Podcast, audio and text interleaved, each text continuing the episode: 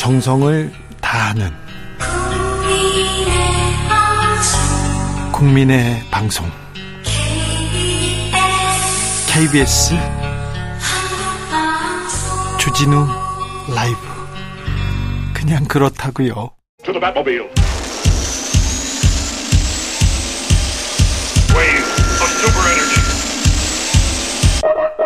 주 기자의 1분 10월 24일 오늘 가자 지구에서는 이스라엘군이 지상전을 벌이기 시작했습니다. 한국 경제는 침체 늪으로 갑니다. 올해도 내년도 잠재 성장률 2%마저 깨졌습니다. 미국보다도 일본보다도 성장률이 낮습니다. YTN은 26년 만에 민영화를 앞두고 있습니다. 자, 2022년인가요? 3년이죠? 2023년 10월 24일 오늘 포털 사이트 오후에 언론사별 주요 뉴스 한번 볼까요? 특히 가장 많이 본 뉴스 한번 살펴보겠습니다. 연합뉴스 이선균 마약 사건 파장. YTN 이선균 균 마약 내사 방송이 내, 내사 대상의 방송인 출신 작곡가도 SBS 이선균 마약 파장, 조선비지 이선균 이선균 이어서 작곡가까지 일파만파, 동아일보도 배우 이선균 두 종류 이상 마약류 흡입. 한국경제 이선균 유흥업소 자주 왔다. 더 큰 게 터질 수도 있다는 주장. 네. 더 큰 게 터질 수도 있죠. 더 작은 게 터질 수도 있고요. 당연한 이야기를 제목에 쓰셨습니다. 연예인 마약 사건. 저는 그렇게 중요한지 모르겠습니다. 아, 톱스타 마약설. 30대 주연 배우, 내사, 수사, 소환. 지금 며칠째 연예인 마약 사건만 주구장창 쏟아냅니다. 수사하고 처리해야죠. 잘못했으면 처리하면 됩니다. 그런데 처리하면 될 일을 얼마나 더 호들갑을 떨지 전 모르겠어요. 왜 지금 이 연예인 마약 기사만 쏟아내는지도 저는 좀 이해가 안 갑니다. 한국일보로 가볼까요? 15세 연하 재혼 남연이 각종 루머에 강력 대응. 헤럴드 경제 펜싱 남연이 15세 연하 재벌과 3세, 3세와 재혼. 뉴스원 15세 연하와 핑크빛 악성 루머 먹일래. 여자는 연하고 만나면 안 됩니까? 어? 미성년자도 아닌데요. 15세 연하랑 만나면 안 됩니까? 서울신문으로 가볼까요? 경찰 조사 중인데 압구정 박스녀 팬미팅 65만 원. 오면 입술 뽀뽀. 그래서요. 어쩌라고요? 이런 얘기만 계속 하실 겁니까? 그렇게 중요한 일이 없습니까?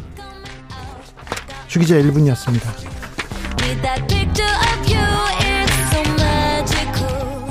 레이디 가가 파파라치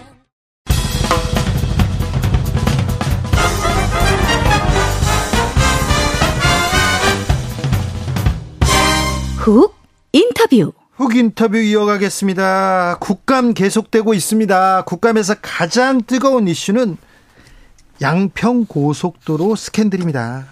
그런데요, 쟁점이 마구 쏟아지고 의혹들이 계속 이어지면서 뭐가 뭔지 모르겠다 이런 분들 많습니다. 네. 또 일타강 서로 사로 나선 원희룡 장관 좀 강의가 허술했어요. 그래서 그런지 의문은 커졌는데요. 진짜 아, 이 문제에 오랫동안 이렇게 탐구하고 연구하신 분입니다. 정의당 심상정 의원 모셨습니다. 어서 오세요. 네, 안녕하세요. 네. 양평 고속도로 사건 이 문제부터 조금 알아봐야 되겠습니다. 어떤 게 쟁점이 되고 있었습니까?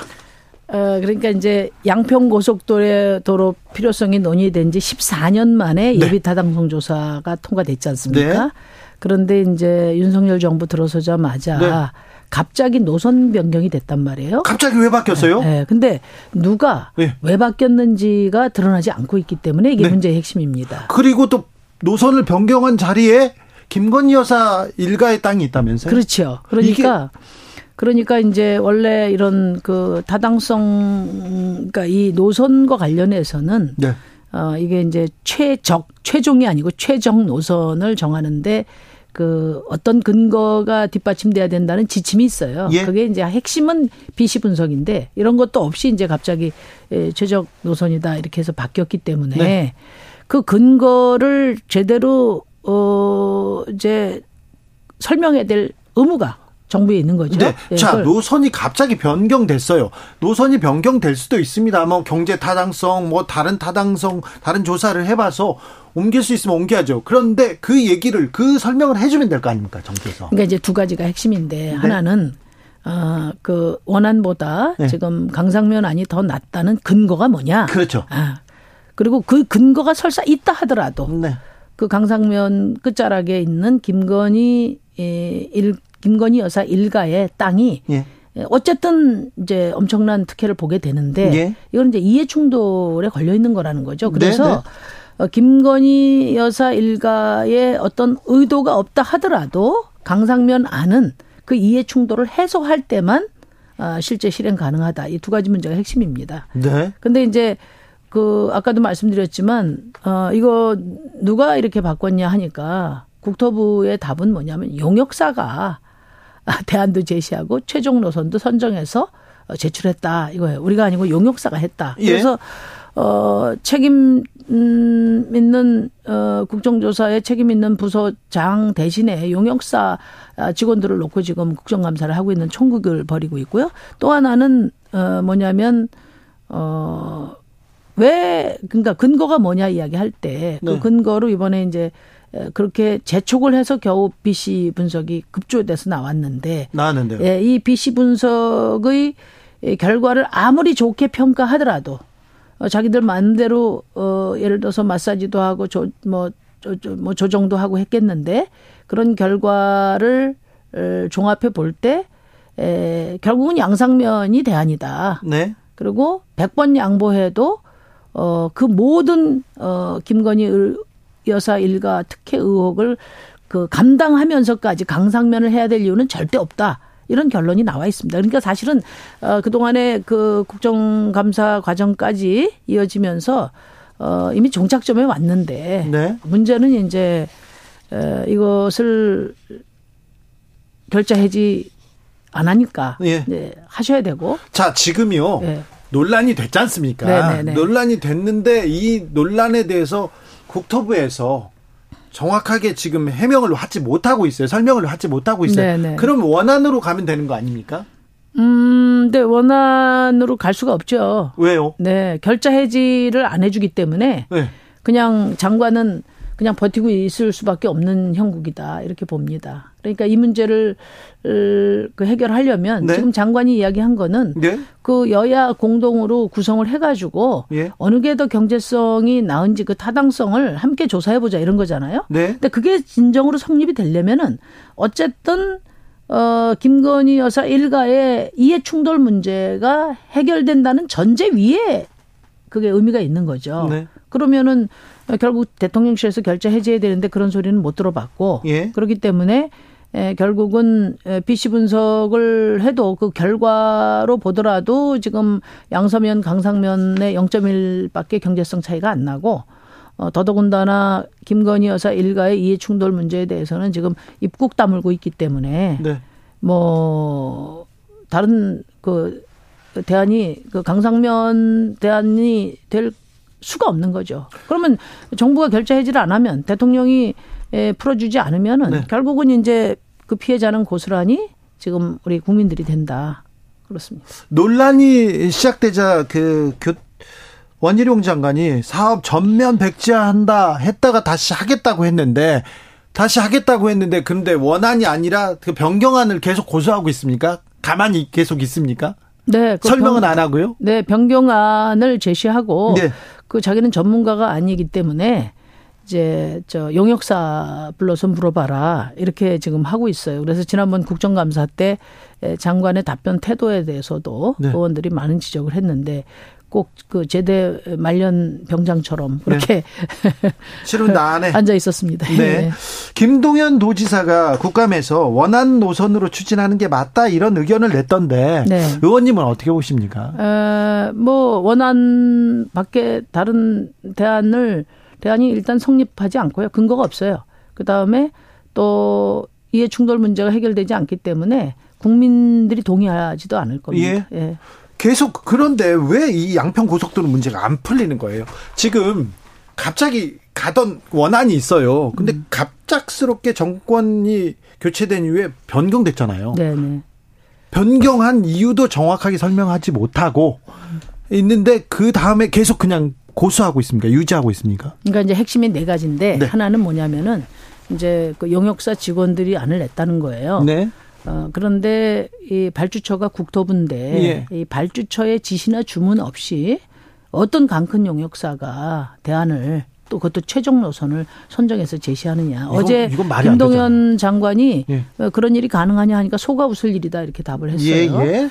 어, 그리고 이제 두 번째는 어 결국은 강상면을 강조하기 위해서는 이제 뭘 이제 왜곡하기 시작했냐면 양평 고속도로의 목적 양평 고속도로를 만들고자 하는 목적은 그 두물머리 가보셨잖아요. 네. 그 엄청나게 복잡하죠. 막혀서 가지도 못해요. 네, 그것뿐만. 아니라 이게 네. 지선이기 때문에 네. 지선은 어떤 고속국도나 어떤 일반 국도하고 연결되는 도로거든요. 예. 그래서 어 69번 국도와 그다음에 서울 춘천 간 고속도로를 연결하는 지선으로 네. 양평 고속도로가 필요하다고 했는데 이제 서울 춘천 간 고속도로 어 장래 노선과 연결을 염두에 두면은 네.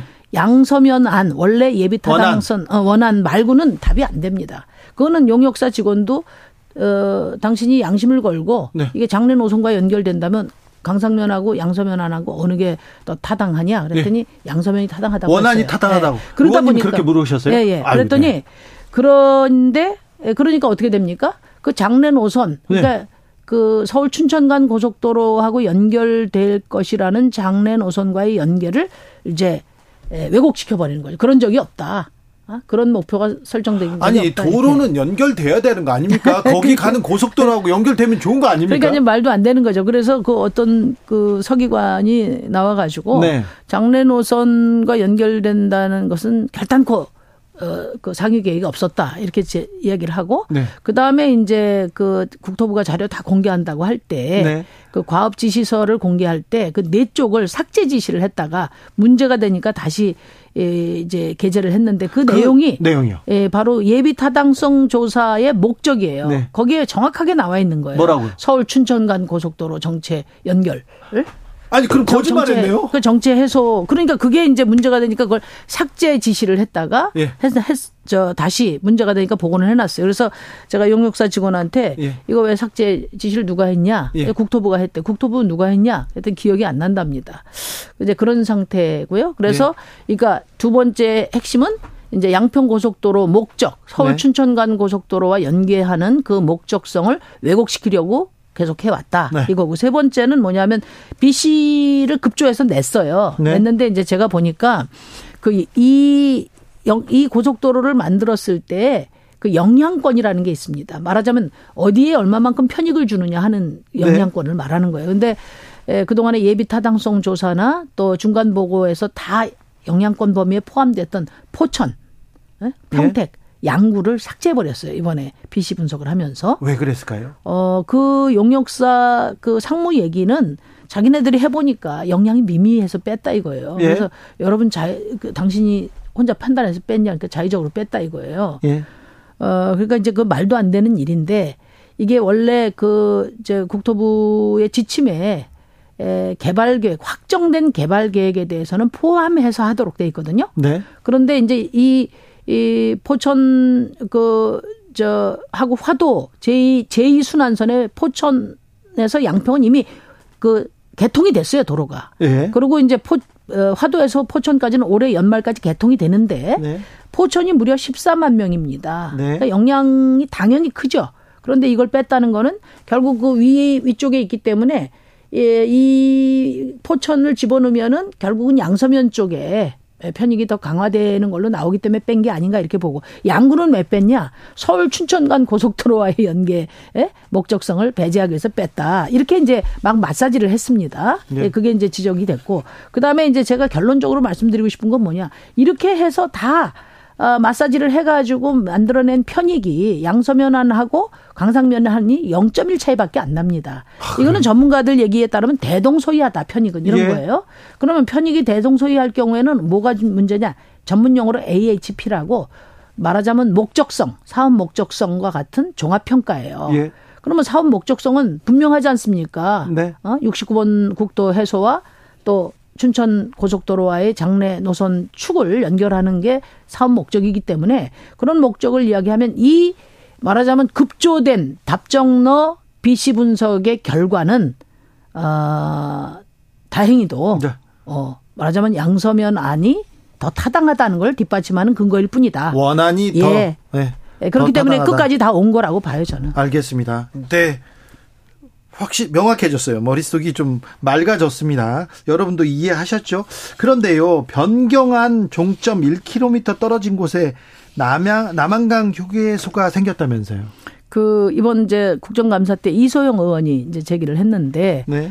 이 남한강 휴게소 가참 독특함, 독특합니다. 이게 이제 강상면 종점에 1km 거리에 있는데 네. 개업을 4개월 앞두고 지난 8월 달에 돌연 민자로 전환했어요. 예. 근데 에, 이게 재정 고속도로 그러니까 정부 돈을 들여서 한 고속도로는 이제 한 207개 중에서 남항 그러니까 이 민자로 전환한 거는 이 남한강 휴게소가 유일한 사례예요. 하나밖에 없어요? 네. 근데 문제는 지금까지 도로공사가 우리 국민 돈을 투입해 가지고 그 222억이나 투입해서 85%를 다 지어놨어요. 그런데요. 그런데 15% 투자로 15년간 운영권을 보장하는 그러니까 사실상 숟가락 떠먹여주는 이런 민자 전환을 했단 말이에요. 그 당연히 냄새가 나죠. 이상하네요. 네. 그래서 보니까 아 이분이 누구냐면 이걸 인수한 분이 예, 지금 이제 대통령 그 동문이시고 네. 어 그리고 어, 지난번 그 대통령 이제 후보로 출마하셨을 때왜 네. 테마주라는 거 있잖아요. 예, 예. 윤석열 대통령 테마주로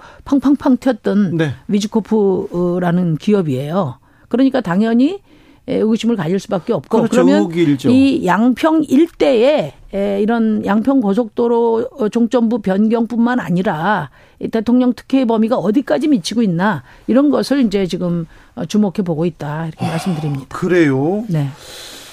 이것도 의혹을 제기할 만합니다. 뭐 네네. 뭐 대통령 주변 사람이 어뭐 가까운 사람인지는 모르겠습니다만 대통령 어 테마주의 한 사람이 이 특혜를 받다 이런 얘기가 아니 이제 그분 뭐 그럴 수도 있죠. 네. 의원이 그럴 수도 있는데 중요한 거는 뭐냐면은 지금까지 그 이제 이 도로 저 재정 고속도로로 네. 어 이제 한 휴게소는 고속 그러니까 도로공사가 다 짓거나 100% 민간을 줬지 이번에 15% 떼주고 하는 경우는 이번 첫 사례라는 거예요. 네, 네. 예, 예. 예. 네. 전에 없던 일이니까 더 의혹이 제기되는 것도 당연한 것 같습니다. 아, 김동연 장관이 아니라 지사였습니다. 죄송합니다. 뭐 경기도지사죠. 아, 이, 이제 자, 양평고속도로에 대해서는 이제 이해했습니다. 이 문제는 어떻게 풀어야 됩니까? 그러면은 대통령실에서 나서서 해명을 하고 국토부에서 어찌어찌 됐다 이렇게 발표해야 됩니까? 안 하잖아요. 그러면은 어찌해야 됩니까? 그러니까 이제 결국은 이 문제는 네. 제가 그 저 누굽니까 우리 장관한테 원희룡 장관한테 네. 그 김건희 여사 일가의 땅 이해 충돌 문제에 대해서는 예. 좀 결자 해지 하시도록 대통령이 말씀을 드려봤냐 대통령실에 그랬더니 어 그거는 뭐 자기 그는 국토부 장관으로서의 소관에 충실하는 거지 예. 뭐 그것까지 자기가 관여할 일은 아니다 이렇게 이야기를 해서 결국은 이제 어 당신이 알아서 해결해라 주무장관이 네. 뭐 그런 상황으로 보여요. 그러다 예. 보니까 지금 이러지도 저러지도 못하고 있기 때문에 이미 BC 분석까지 나왔는데 물론 이걸 검증해야 됩니다. 이번에 네. 제가 그 경기 저 김동연 지사한테 네. 어, 저희한테 지금 로 데이터가 다 와 있으니까 네. 그걸 가지고 경기도 이분이 전문가잖아요. 네. 그러니까 그 검증해서 어그 BC로 보더라도 이건 말도 안 된다 이것을 명확하게 국민들에게 좀 설명하시 설득하시라 했더니 그렇게 하겠다고 했습니다. 그래서 음. 일단은 대통령실에서 결자 해제하는 것이 중요하고요. 예. 그게 안 되면 뭐뭐 뭐 국정조사 얘기를 하는데 예. 요즘에 국정조사가 뭐 증인 채택을 해줍니까? 뭐 말을 바로 합니까? 그렇다고 뭐 무슨 엄벌에 처합니까? 그러다 보니까 국정조사는 뭐 지금까지 국정감사하고 한 것에 연장선상밖에 안 될 것 같아요. 그래서 저는 뭐 안 되면 바로 특검으로 가야 되지 않냐 그런 생각입니다. 예, 네. 음, 의문은 커지고 있습니다. 네. 고속도로 스캔들은 어떻게 될지도 계속 지켜보겠습니다. 국민의힘은 이뇨한 혁신위원장을 선임하면서 혁신으로 가겠다 이렇게 얘기하는데 어찌 보셨어요? 뭐, 뭐, 우선 이제 그, 이제 국민의힘 쪽에서 인사를 하면은 네. 너무나 참, 저, 국민들을 힘들게 많이 했지 않습니까? 네네. 네. 도덕성 문제라든지 네. 여러 가지. 그런 점에서는 이제 확실히 그 인물이 의외성도 있고 네. 또 이제 신선하다 예. 이런 평가들이 있는 것 같습니다. 그런데 네. 이제 혁신위원장이라는 자리는 네. 예, 어떤 방향으로 어디까지 혁신을 할 수 있느냐가 관건인데 네. 그 점에 있어서는 일단 당 대표가 계시지 않습니까? 네. 예, 당 대표가 계시다는 거 전권을 준다고 했지만 그 주는 사람도 당 대표지 않습니까? 네. 아, 이제 그런 조건이고 또 하나는 이제 어, 이게 그 혁신이라는 것은 결국 정당 내 혁신은 권력 구조를 건드리는 건데 예. 그렇다면은 이제 사실은 이제 권력 안에서의 그 권력의 힘이 있어야 되고 네. 또뭐 이게 근육 이 좀 있어야죠 권력 근육이 네. 이제 그런 점에서 이제 어디까지 하실 수 있나 네. 아. 김기현 대표 잘 하시기 바랍니다. 혹은 네. 또 윤석열 대통령한테도 노라고 얘기해야 되는데 할 수 있을지 한번 지켜보겠습니다. 네. 자, 혁신 얘기가 나왔는데 예. 강서구청장 선거를 보면 정의당도 혁신이 지금 시급해 보입니다. 네, 이제 뭐 강서구청장 선거 성적이 안 좋은데 네. 사실 뭐 그건 솔직히 말씀드려서 뭐 정의당이 얼마나 더 나올 수 있었나 네. 이런 생각은 들어요. 왜냐하면 이게 전국 선거고 심판 선거지 않습니까? 네. 그리고 이제 정의 정의당은 좀 당이 작다 보니까 정당 지지율 이상으로 나오려면 사실은 이제 현역 의원 정도가 나가야 되는 거거든요. 네. 그런데 중요한 것은 그 성적표 자체보다도 네. 어, 정의당에 대해서 국민들이 이제 느낌표 대신 물음표를 많이 던지고 계시지 않습니까? 그래요. 그래서 네. 어, 참으로 어려운 상황이고 또 네. 국민들도 걱정을 많이 하시고 계신다는 점에서 저도 마음이 많이 무겁습니다. 네. 그렇지만 어, 이제 그래도 20년 동안 양당의 사이에서 네.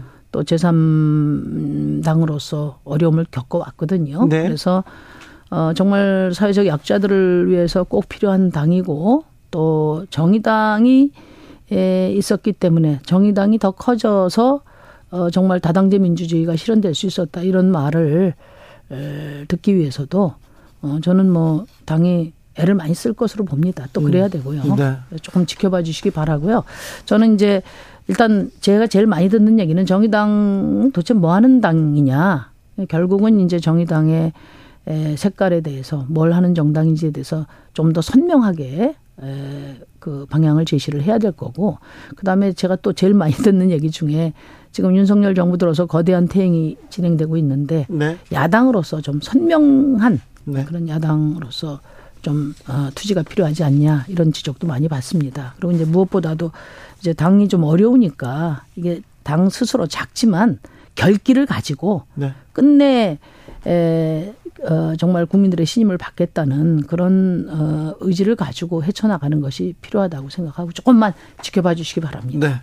정의당만 생각하면 눈물이 나요. 그런 사람들이 많습니다. 네. 네. 애써 주십시오. 알겠습니다. 아, 여기까지 듣겠습니다. 심상정 정의당 의원이었습니다.